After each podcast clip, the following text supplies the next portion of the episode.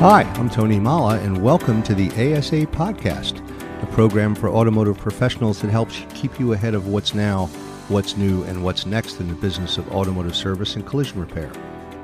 This podcast is brought to you by the Automotive Service Association, dedicated to driving your success. And we'll be sharing information, insight, and inspiration that will not just help you make a living, it will help you make a difference.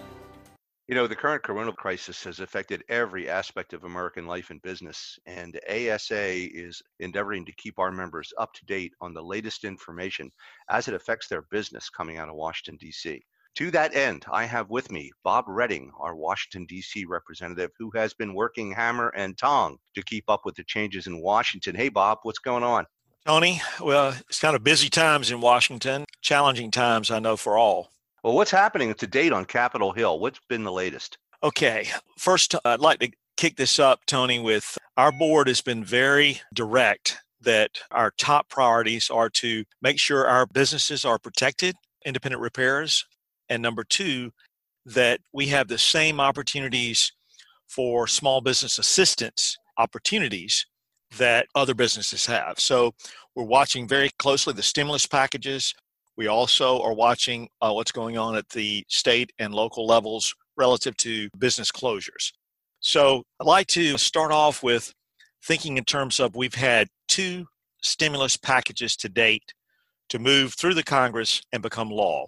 The first one in early March was a emergency supplemental appropriations bill which for our purposes focused on bumping up the amount of loan money available, emergency loan money available through the Small Business Administration, and an additional $22 million or $20 million to administer these new programs. So let's start off with that. We've had now, as of yesterday, a second stimulus package to pass the Congress, and the president signed it late yesterday that uh, included what many have read about the emergency paid leave pieces.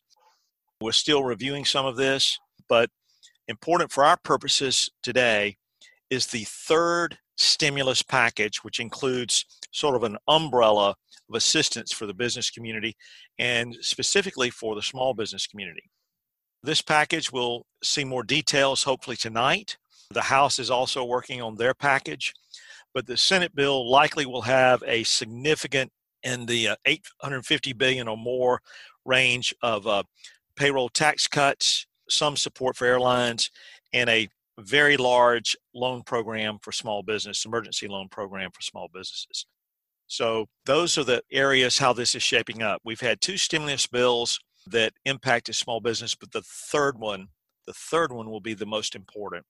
Finally, on the stimulus piece, we're watching it closely for additional small business items that could be put in the bill that would help us and finally, a, an item that unfortunately got into the stimulus packages back when we had the uh, tough economy during the Obama administration cash for clunkers. We don't want to see that in the bill, and we're hopeful that members that are friendly to the independent repair community are going to block that from happening to us in the, the package that will roll probably later this week or over the weekend. It seems to be that we've had some pretty good bipartisan uh, cooperation on these stimulus bills. Is that what you're seeing in DC? Yes, but there are some differences. So, in a healthy way, we're seeing more negotiation. We see some pushback on some items now on this third package in the Senate. The House package may be very different, but I, I, do think all are committed to getting an economic stimulus package out as quickly as possible. They recognize that small businesses are hurting or are going to hurt over these next few weeks or months. So I do think Congress will come together on this. It's just it's just too important well, stimulus is all we could do at this point in time, given the economic situation that we're in, which I think is fair to say has been something none of us have experienced in our lifetimes.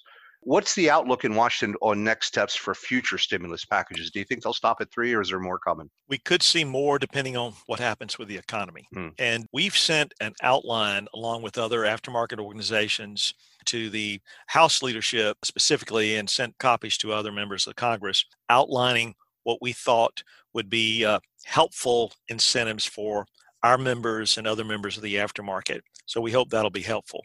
What are ASA's major concerns at this time with all that's going on that you see? Well, in the short term, we've been working with our members on contacting governors in all 50 states to make sure they are requesting a specific emergency declaration from the federal government. So as these programs are coming online, that our members would qualify to apply for uh, the small business emergency programs. And I'm happy to say we are seeing a very positive reaction by various governors on this. We we don't have all the states yet, but we are we're still encouraging uh, members to contact their governors. Hmm. Most importantly, right now, in the last 48 hours or so, we have seen some municipalities, if we're looking at, let's just say there are 40,000 of them nationally, that all of them could have different closure or non closure models in a reaction to the crisis. What is an essential service? What is considered essential critical infrastructure workforce? Those are the kind of questions that are coming up in communities when they're trying to determine what stay, should stay open and what should not. And thankfully, this afternoon, because we've been in discussions with various communities, thankfully, this afternoon, the Department of Homeland Security, Cybersecurity and Infrastructure Security Agency, came out with a set of essential critical infrastructure workforce guidelines and listed under transportation and logistics as a uh, essential critical infrastructure workforce automotive repair and maintenance facilities. And we have been arguing that now for several days this week we want to make sure that uh, community doesn't inadvertently close a repair facility how are people going to get work that fall into an essential critical workforce category we believe from a safety perspective and it's our contribution to the workforce and the economy that uh, we've got to keep these cars on the road and we want our businesses open. So this piece is really important. I will tell you, we had a one day record spike in our grassroots activity, sending letters to municipalities and to state offices asking them to categorize auto repairs, mechanical and collision as an essential critical infrastructure part of the workforce. And we're still encouraging our, our shops to contact local leaders to let them know that we exist and we want to stay open and we are contributing to an important piece of the uh, local economies. How can shops do that? Is there a, a website they can go to to sign on and petition for the emergency declaration? Absolutely. They can go to the Automotive Service Association website and click on Taking the Hill, which is our legislative piece, or then go directly to the Taking the Hill website, www.takingthehill.com, and all you need to know is your zip code. That will plug you into a letter already drafted flagging this for local community leaders and will allow you to send a letter to your mayor and to your, your city council person. So uh, that's really important, and we'd like to see as many as possible participate in that. Mm. And you don't have to be an ASA member to participate, just a repair shop, right? Correct we attack these things as an industry, and ASA representation, I know, is always at the forefront in Washington, D.C. I think we're the only national association has someone like yourself there on the ground.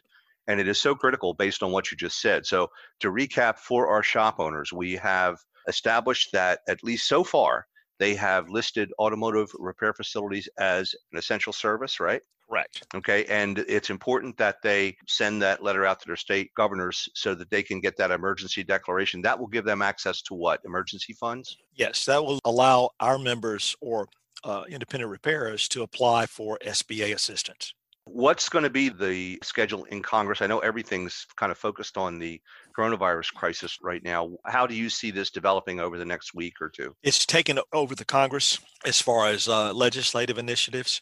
And we still have the appropriations process fiscal year 2021 that will have to take place because the government will run out of money September 30th, 2020. Mm-hmm. And uh, we have to pass these appropriations bills. But I may be wrong. The virus stimulus initiatives will take over, and Congress is unlikely to move a lot of other legislation in this uh, calendar year. Well, that kind of focus is certainly understandable given the current situation. Well, Bob, this has been enlightening as always. Uh, any final words? Well, we hope everyone will stay healthy. And I know the association has been encouraging our members to follow the CDC recommendations. And we want our members to continue to follow our websites, follow these podcasts for the latest information that directly impacts the business uh, of independent automotive repair. Thank you very much. And again, the information on the CDC guidelines and everything else is available on the ASA website. There you can find the access to the Taking the Hill website Bob referenced. The website address is www.asashop.org. And again, you'll find a Taking the Hill link at the top of the page. You will also find press releases, news releases. And if you haven't signed up for our email blast, go ahead and do so because uh, we're sending out regular email blasts with updates and information so that you can cope and operate your business safely and take care of your customers. I know a lot of our shops are doing things like dropping off and picking up. So there's lots of good information on the ASA website. Bob, again, I can't thank you enough for your efforts. I know you're a busy guy, and we will look forward to the next one. You and I need to do this on a regular basis. Thanks so much, Tony. Have a great day. You too. Bye bye. I hope you enjoyed today's podcast. If you're brand new to the ASA podcast or if you've been here before, I encourage you to subscribe so you won't miss some of the great things we have coming up in our future episodes. Just hit the subscribe button wherever you're listening and you'll be good to go. If you enjoy our podcast and find our content valuable, make sure to leave a rating and review wherever you are listening to this. And if you're an automotive service facility shop owner listening to this podcast and you'd like to know more about ASA, I invite you to visit our website at asashop.org. I'm Tony Molla, and thanks for listening.